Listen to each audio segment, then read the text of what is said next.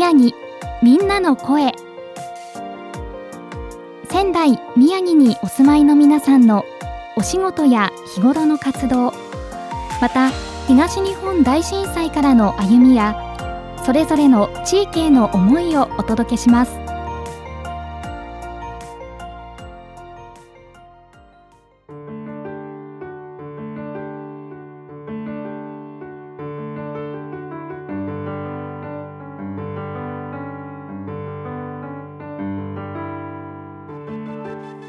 仙台宮城みんなの声、えー今回お話をお伺いいたしますのは東北大学工学部3年の向井春隆さんです。向井さん今回はよろしくお願いします、よろしくお願いします。えーまずはじめに向井さんが大学で学んでいることまずそこから簡単にご紹介いただけますでしょうか。僕が所属しているのが、えっと東北大学の機械知能航空工学科っていうちょっと名前が長い学科なんですけど、えっとですねそこではあのロボットであったりあとは航空機とか、うん。えっと他にもまあその医療ロボットとかあのいろいろなロボットとか、まあ、航空機とかを作るための勉強を行ってるんですけど、まあ、そのそれをできるようになるための初歩的なところの、えっと、材料力学とか流体力学って、まあ、簡単に言えばその物がどうやったらどれぐらい力をかければ折れるのかとか、あとまあその空気の流れ例えば飛行機の流れの空気の流れとうんかどんな感じなのかみたいなところを学んでいますね。はい、実際に何か作ったりすることもあるんですか、そうですね。まだそんなにないんですけど、あのたまに、まあ、今日今日なんですけどあの機械工作実習っていう授業があってあの旋盤ってわかりますかね？なんかぐるぐるぐるぐる回っているカッターに物をはいグーって当ててあの切っていくみたいなそういう授業はあったりしますね。はい。んなるほど、まあ、そんな向井さんですけれども、はい。まあ、今年で東日本大震災が発災してからまあ12年が経ちましたけれども震災当時というのは何年生の時でした？あの時は小学校3年生でしたかね、はいその当時はどちらにお住まいだったんですか、その時は僕あの大阪府の、えっと、岸和田市っていうところです、はいはい。ご出身もそちらになると。そうですね。いうことですか、はい。この震災の発災した日のことについて覚えていることがあればちょっと教えていただけますか、僕その時あのまだ小学校授業があって、うんまあ、その震災が起こった時間帯はまあもうそろそろ授業も終わって帰る帰りの会みたいなのをみんなでしてるような時だったんで、はい、まあ、その時にちょっと揺れてでまあそれでまあ普段普段通りその普段の避難訓練みたいに机の下に隠れたりみたいなことはあったんですけど、そういうことはあったんであすね。そうですね。一応その避難訓練通りに動いてはいみたいな感じで、うんうんでもまあその後はなんか先生がまあ何かいろいろまああってまあ普通に帰っていいよっていう形になったんで、うんうんうん。まあ、とりあえず友達と喋りながら帰ったりして。いつも通りに。そうですねいつも通り帰って。でまあ家に帰って、まあ、まだ父と母もいなかったんですけど、はいはいはい、あのテレビつけたらうん。そのいつも見て見ようと思ってた番組とは違ってうんニュースで震災のことがバンって流れてうたーん。感じでしたね。そうテレビでこうその震災のはい。こう様子をご覧になってこう、はいはい。どどういったこう思い出というか印象でしたか、そうですね。なんか、まあ、子供ながらにですけど、うん。まあ、見たことない景色が広がってたんでその、うんなんかあそこまでそのもう見渡す限り被害を受けてるようなそのうん。動画とか、うん。そういう映像を見るのはうん。初めてだったんでちょっとなんか圧倒されたっていうか言葉が出なかったな感じでした。なるほど、はい、その時期のこの大阪といいますか関西地方といいますか何かこういついつもと違うといいますかそういったなんか変化って感じるところはありますか？例えばテレビのあのやってるものがちいろいろ違ったとか影響というものはありますか？はい。テレビはやっぱ違いましたね。うん。なんかそのどのチャンネルをつけても、もうあの全部震災のことで、うんうん、そうでしたね。いつも通りのじゃあ番組ははい。西日本の方でもじゃあ放送しは当時はしてなかったって感そうでじですすかね。ね。僕の記憶では3日ぐらいはなんかもうずっとそのニュースばっかりだった気がします、なるほど。はい。ちなみになんですけどやっぱり関西といいますか特に大阪といいますとやっぱ阪神・淡路大震災っていうのが、うん。あのあると思うんですけどそのあたりのこう震災といいますか災害みたいなものについてこう小さい頃からやっぱり学ぶ機会みたいなものってやっぱあったりするんですか？そうですね。あのやっぱりその大阪だったのであの神戸が近いっていうので、はいはい。阪神・淡路大震災についてのその教育っていうか、こんなことがあったんだよっていう伝承のようなものは結構あの多分他の地域の方よりはしっかりされてたかなと思いますしうん。あとあの南海トラフそうですね。そうですね、はい。あのずっと言われ続けてるんで、うん避難訓練とかもあって、僕ちょうどあの海沿いに住んでるので、ななんかそのそういうところも意識はありましたね。なるほど。ありがとうございます。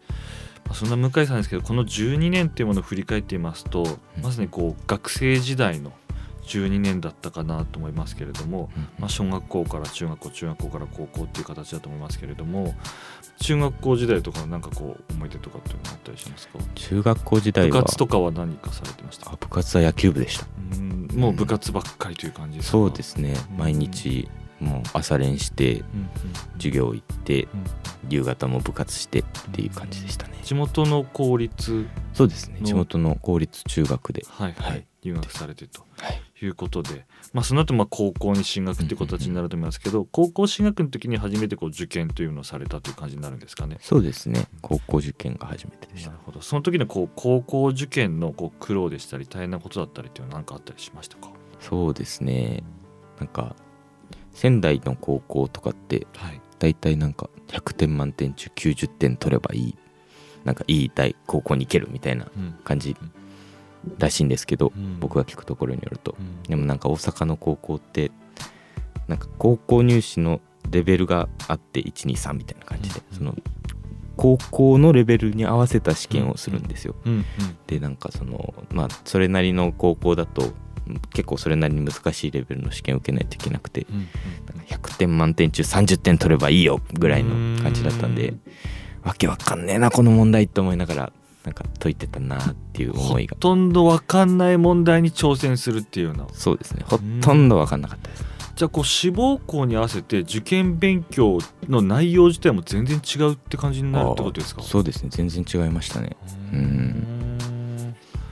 そのあたりのこう受験勉強をしてこう結果はどうだったんですか？あ結局めでたく合格しまして。無事に。はい。なるほど。じゃあそんなめでたく合格していきたい高校に進学した高校生活思い出いかがですか？高校生活ですね。はい。そうですね。部活が僕バドミントン部に入ってたんですけど。中学時代は野球部だあそうです。ったんですよね。はい。はい。まあでもバドミントン部でも結局また朝練やって 夜はいそうですね、はい夜あの夕方も練習してみたいな、あとあれですね。ね僕の高校ちょっと特殊だったのがあのお城の前にあるんですよ。えー、あの岸和田こ市の高校だったんですけど、はい。はい岸和田城っていうあのま天守閣もあるお城がはい、あってうん、その桜も咲いててん。もう春はすごい綺麗なはい。登下校場所なんですけど、はい。そうですね。その周りを走るなんか普通の学校って外周を走るじゃんはい。はい。はい。僕らはあの外周じゃなくてあの城の周りを走るんであの上周って、なるほど、はい。なかなか特殊というか珍しいですね。そうですね。へえうん。じゃあ走っててもなんかこう気持ちがいいというかそうですねやっぱ。なんかそういうのは一つあったんじゃないですか？うん、景色は最高でしたね。匂いがお堀のえ？匂いです。お堀の匂い？あのわかります？水溜まってるじゃないですか、はいはいはい。溜まってるんですけど、その水ってやっぱ結構あの濁って緑の感じわかります、はいはいはい。結構なんか匂う日は匂うんですよ。えー、そうなんですね。そのなんか走ってしんどい中なんかあの匂いが。匂いにもやられて。なるほど。その辺は大変だったと。大変でしたね。いうことですか。なるほど。そしてあのあることをこうずっと続けても来られてきたっていう話も伺っていたんですけど、あはい。そのことについても教えていただけますか？ね。僕書道をずっと続けてまして、はいはいはい、うん。それで小学校1年生から高校3年生まで、うん。まあ、大学に入ってもまだ続けてはいるんですけうど、はい。ですねこの書道をそもそもこう始めるきっかけっていうのはどういったところからだったんですか？あーまあなんかそのまあよくあるのかよくないのかわかんないですけど、はい。母親に「君は字が汚すぎる」って、ん。書道教室に入りなさいって言われたの家のすぐお隣にある書道教室に入れられてでしたねでも小学校1年生で綺麗な字の子ってそもそもいるのかなっていうのも あると思うんですけど特別じゃあ字があんまりあれだったっていうことなんですかね。うん。ひどかったですね。うん。でもその小学校の頃の習い事っていうのは大体小学校を卒業する頃にはやめるっていうことがこう一般的に多いのかなっていう印象もあるんですけどうん。それをずっと続けてこられた要因っていうのはどんなところにあると思いますか？そうですね。僕はその、まあ、書道っていうと皆さんイメージするのは綺麗な字を書くみたいな。そうですね。はい。ですね。半紙になんか、うんうんうん。うん筆で綺麗な字を2文字ぐらい書くみたいなイメージだと思うんですけど、はいはい。僕はそのまあ小学校の時はそれだったんですけど、はい。高校になってからうん。なんかその習字じゃなくて書道をやろうっていう 先生のなるほど。それは習字ですって言われてはあ。書道をしなさいって言われてはいはいはい。あの大きい筆を持って、まあお別に大きい筆ではなくてもいいんですけど、うんうんうん。なんか大きい紙に、うんまあ、あの創作といいますか、へまあ、もちろん別にそれだけが書道ではないんですけど、え、はい。そういうこともやってみて、やってみなさいって言われてへえ中学校に上がってから、そうですね。それが思いのほか楽しくて、あそうですか、うん、何かこう成果とかもあったりはそうですね。高校1年生の時に一応なんか書の甲子園っていう言われる大会があるんですけど、そこで準大賞をいただきまして、へえ全国で。全国ですね。へえなるほど、はい。今もそれは大学生になった今も何かしらで続けてたりっていうのはしてるんですか？はい。大学生になってあまああの書道教室に書きに行くわけにもいかなくなっちゃったんで、うね。あの大学の書道部の方に所属させてもらってうーん。そっちで書いてますね。なるほど。ちなみにこうお母さんにはこう字綺麗になったねっていうのをこう言ってもらえるまでにはなったんですか？いやなんかなんていうんですかね。僕まあ小学校6年生ぐらいまでは綺麗だったんですよ。はい。そこがピークで。はい。小学校になって中学校に上がってから行書を始めるはい始めたんですね。はいはいはい。それのせいであのまた読めない字に逆戻り。せいでと言いますか。あそうですか、はいそうですね。へえなるほど。じゃあこうスラスラスラという文字がはい。と、今は得意って感じ？そうですか？今はあの一文字は基本一筆で書くみたいはあなるほど。な、うん。じゃあこう一つずつこう丁寧にこうトントンと書くというよりかはもうスラスラスラっていうような字が得意というそうですね感じといそうことなんですねの方がむしろなんかき丁寧な字で書くのが苦手になってきたそういったこともありながら、まあ、書道にこう長く触れてきてるということなんですね。そうですねはい、まあ、そんな中ですけれども、まあ、高校生活もいろいろありながら今度大学受験っていうのもあったと思いますけど、そこでの苦労っていうのは何かありましたか、そうですね、はい僕はあのお恥ずかしながら浪人してまして、うんあの大学 1, 年目の大学受験ではあの、失敗してあの全部落ちちゃって、うーん。そうですね。何個か受けられて。3つぐらい受けたんですけど、はいはい。全部落ちてものの見事に。あやばい行くところがないっていうはいはい風になってーはい。それで浪人せざるを得なかったせざるを得なかった、はい。なるほど。その時期にはい。ちょうどこのコロナというのも重なったといったようあなそうですね。タイミングでもあるんですか、はちょうどその受験落ちてうん落ちてるなっていうその高校3年生の終わりぐらいからコロナが本格的に出始めたかなっていう感じでした。高校生活ラストっていうのはやっぱコロナ禍での影響っていうのも最後あったりしたんですか、まあ、あったことにはあったんですけど本当にちょっとだけでしたかね。あうん。の卒業式ギリギリ大丈夫だった。ギリギリ大丈夫だったかなぐらいの、なるほど、うんうんうんまあ、じゃあ一方でこの浪人生活っはい、ていうのには非常に大きく影響されたってことになるんですかね。そうですね。うん。やっぱ授業が全部最初のまあ最初の23ヶ月ですけど、まあ全部オンラインになっちゃったりうんうん。してやっぱ家で受ける分には集中もちょっとするの難しいですしっていうので。んんそこはちょっと苦労しましたねなるほど。うん。またそのコロナ禍だけではなくて試験自体の様式もこう大きな転換期の時期でもあったっていうようなあそうですね。お話もあったんですけども、はい。はい。センター試験がちょうど共通テストに切り替わるタイミングで、はいはい。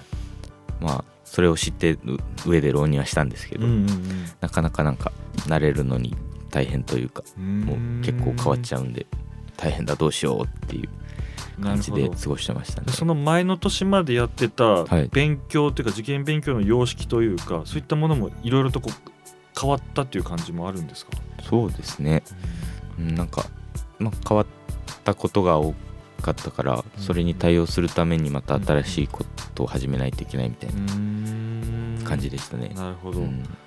まあ、まさにコロナ禍にも重なって非常に大変だった浪人生活だったんじゃないかなと思いますけれども、まあそのもともと高校時代はその地元のうんあの学校はい。というんですか、大学を受験していたということだったと思うんですけれども、まあ、現在東北大学に進学されたということなんですがこう地元じゃないこう地域をこう受験してみようと思ったきっかけっていうのはどういったところだったんですか？そうですね。僕はもともとそのロボットとかで興味があったんですけどはい。それでロボットで興味があったのがその災害救援用ロボットに興味がありまして、うん何かで見たことがあったんですか？あそうですね。あのやっぱテレビとかで、見たりまあ、それこそ東日本大震災の時とかも、うん。まあ、特集組まれたり、NHK とかで特集組まれたりしてたんでそれを見たりしてたんですけど、それでもともと興味があってでやりたいなと思ってたんですけど、まあというそんな感じでもともとその震災とか災害に興味はあったんですよね。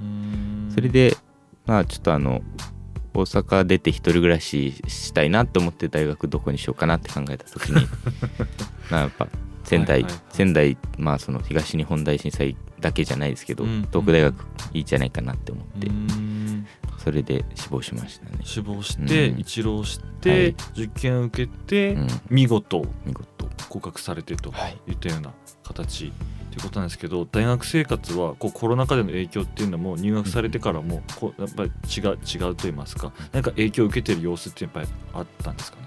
そうですね。やっぱり最初のうちは、まあ、全部の授業がそうってわけでもないんですけど半分ぐらいの授業はやっぱオンラインだったりして、うん。まあただまだありがたかったのが学校にはある程度行けたんで、その対面の授業もありましたし、なるほど。なのでそのやっぱ友達とあのうん遊んだり、友達作ったりっていうのは全然できたんで。スタートからある程度はそうですね。できることはできたと、うんうん逆に地元の大阪とかあっちの方はやっぱり感染者数的にもっていうところはそうですね。ま多分と友人曰くまだそっちの方は全然あの全部オンラインだよみたいな話は聞いてたんで、ああ東北大学にしてよかったなっていうのは若干思いましたね、やっぱりそこで。はい、ちなみに今現在の学校生活っていうのはいかがですか、まだ影響っていうのはありますか？何か変わってきたところ感じるところありますか？そうですね。僕はもう割とあんまり感じないかなって思ってますね。ほぼほぼコロナ前に近いようなこう接し方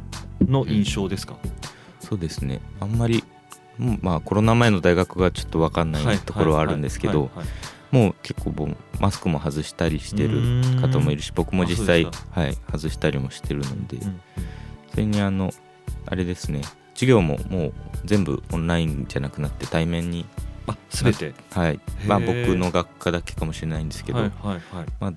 なってきてはいるので、うん。基本的にそうですね。コロナによって制限されてるっていうのはもうほとんど感じず生活できてますね、だけどあれですかね。あのやっぱりそのコロナになった時のためにオンラインうんで、うん。あの受けれる体制が整ってたりとか、まああれですね。オンデマンドっていうあの、あらかじめ動画を上げておいてくれたりみたいな、そういうふうにはなんかいい面が残ったなっていうのもあったりはします。はい、んまあ一方でこう大学に入学してからあるこう実行委員会にあ入られたなんていう話も伺ったんですけど、そのあたりも詳しくお聞かせいただけますか？あはい、はい私あの新入生歓迎会実行委員会っていうものにはい。入りまして、はい。はい、東北大学に入ってきてくれた新入生のためにそうです、ね、東北大学はあの部活動のことを学友会って呼ぶんですけどはい。東北大学の学友会とかサークルがまあ一堂に会して1年生にサークル紹介であったりうん。部活動紹介を行うっていうイベントをうんその企画運営するっていうものになってるんですけど。一斉にこう学友会をこう発表するとか紹介する場があるってことなんですか？そうですね、まあ、イメージするとまあ文化祭みたいな形ですね。ね。大学全体でうん教室とかにうんあの部がブースを作ってなんか体験会とかをしたり他にも屋外に自分の部活のヨ例えばボート部とかだったらヨットとかを展示したりしてうんっていう感じであのまあ2日間。土日の2日間でうん。その大学全体でイベントを行うみたいなうん。ものになってます。まあ、それぞれの学友会はそれぞれのこうアピールという場にもなるかなと思うんですけど、はい。それを実行委員会自体はどのような形でこう関わってるといいますか？どういう取り組みというか作業になるんですか？その時期というのまあ、そうですね。そのイベント全体の運営になってましては。はい、例えばそのその団体はどこの教室であイベントを行うのかとか、はい、案内、はい案内ですね、うん。まあその何時から会場してうん。とかであったり、あとは入場口をどこにするかとか、ん。そういうもうあとパンフレットとかを作ったり、うん。そのもう文化祭みたいな感じで開催するために必要なものを全て行取りまとめるっていうところです、うん。はい、その実行委員会にはいつ頃から入られたんですか？その実行委員会自体があの毎年募集されるもので、うん。はい、毎年大体1月2月に募集されて、そこからあの5月ぐらいまで活動するんですけど、うん。それで僕は1年生の時にはいはい。そこに入らせてもらって、はいはいはい。で、まあ、1年生の時は委員長ではなかったんですけれども、うんうんはい、そこで数ヶ月ですけど、はいはいはい。あのイベントの運営をさせていただいて、はいはい。それでまあ結構楽しくて、うんまあ、やりがいもあったので、うんまた今年もっていうところでうん。2年生になってから、2年連続。はい、2年連続でやらせてもらって、そこであの委員長に立候補する機会があったのではい。せっかくなのでっていうことでさせていただいたりしてっていう感じでした。うん。こう実際に実行委員長になられて、はい。こう難しかったことか大変だったことっていうのは何かあったりしたんですか、そうですね。やっぱり一番大変だったのが実行委員会自体が有志で集められてるものでして、やっぱりその知らない人なわけなんですよね、うんうん。知らない人が大体20人ぐらいいて、うん。まあ、何人か友人もいたりはするんですけど、うんそういう人たちがどういうふうに関わっていきたいとか、どのどういう気持ちで参加してるとかっていうのはやっぱり分かりきれないところもあるのでそういうところでうんどういう仕事をやってもらおうとかどういうところに関わってもらおうみたいなのを考えるのが結構大変でしたね。その関係性を作っていくというところも。はいそうですね。うんありがとうございます。非常に充実しているあ。大学生活ということなんですけれども、はい。この向井さんがこの仙台宮城にこう生活するというか住むというか来たというのは大学進学が初めてになるんですか？そうですね。受験の日が初めてでした。はい。まあ、そんな向井さんが感じるこの仙台のこう好きなところって言いますか魅力的だな素敵だなと思うところってどのあたりになりますか？そうですね。やっぱり人も風土も穏やかなところかなって思います。あの大学もそうですけど、はい。自然の中にありうんますし、うんうん仙台って街自体が緑豊かですし、うんあの仙台の方も皆さんあの優しいと言いますかなんかはいはい。穏やかな方が多くて、うん。そうですね。あとご飯が美味しいところですかね。感じますか？あ美味しいですあのご飯っていうかその普通にお料理、うんと言いますか。なるほど。うん、仙台のこうお料理でこうなんか美味しかったなと感じた時ってどんな時ですか？せり鍋美味しかったああです、ね、本当ですか？はい。なるほど。あとあれあれは仙台なのかな？なんかしそ味噌で巻いああはいはい。味噌巻き。ですね、はいはい食べ食べましたか？あれ食べました、へーあれ美味しいですね。あれは大阪では食べたことはなかったですか？なかったです。へえそうですか。はい。なるほど。ちなみにこう仙台のこう好きなスポットっていうかこの場所いいなみたいなそういうものとかってあったりしますか？定規寺ってわかります？定定規山？定規山だ。はい定規山結構良かったです。ねあそうですか、はい。油揚げ食べまあしたか？食べました。めちゃくちゃ美味しかったです。食べ物がじゃあ結構はい。各地の宮城の楽しまれてらっしゃるとはい。いうことなんですね。はい、ありがとうございます。まあ、そろそろあのお別れのお時間となってきたんですけれども、あと最後に向井さんの好きな曲をお届けしながらお別れしたいなと思うので、ちょっと一曲リクエストいただきたいと思うんですけれども、はい。ぜひお願いしてもいいですか？あ、はい。そうですねじゃあ僕が高校生の時によく聴いてた曲なんですけどスミカの「センス・オブ・ワンダー」っていう曲をはい。お願いしてます、はい。はい、これどういう時に聞いてましたか？自分が何をやりたいのか分からなくなったりうんした時になんかそうですね頑張りたくないなーって思った時とかにうん。聞いてよしもうちょっと頑張るかっていうはいはいはい。感じになってた時ですね。よく聞いてた、はい、よく聞いてました。ですかね。はい、はいまあ、それでは最後になりますけれども向井さんのこうこれから先の目標でしたりこんなこと頑張ってみたいなんてことがあれば最後ぜひお聞かせいただけますか？そうですね。僕は大学12年生の中でそのイベントごと運営する機会が多かったんですけど、はい、それで人を楽しませることについて僕の中で結構その魅力的に感じる部分が多くて、僕は今あの機械系の学生っていうことで、うん、あのロボットとか、そういうことについて学んでるわけなんですけど、まあ、難しいかもしれないですけどそういうことで人を楽しませるようなことができたらいいかなっていうふうに個人的に思ってます。はい、ありがとうございます。えー、今回は東北大学工学部3年の向井春隆さんにお話をお伺いしました。向井さんありがとうございました。ありがとうございました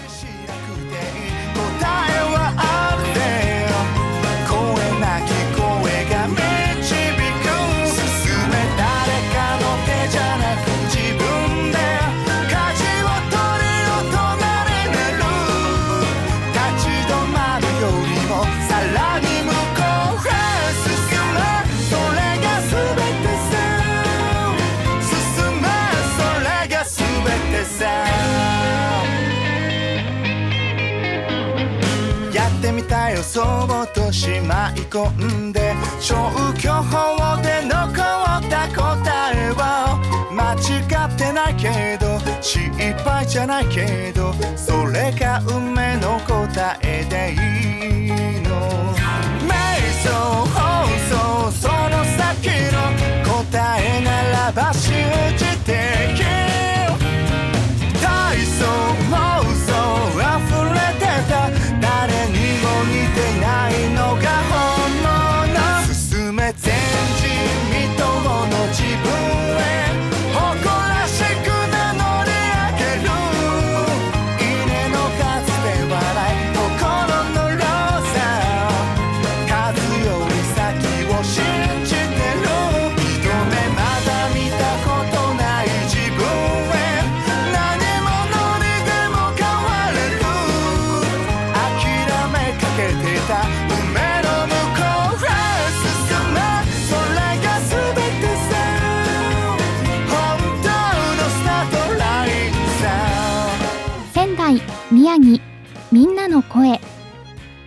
ラジオ3のホームページやツイッターからもアーカイブをお楽しみいただけます。次回の放送もどうぞお楽しみください。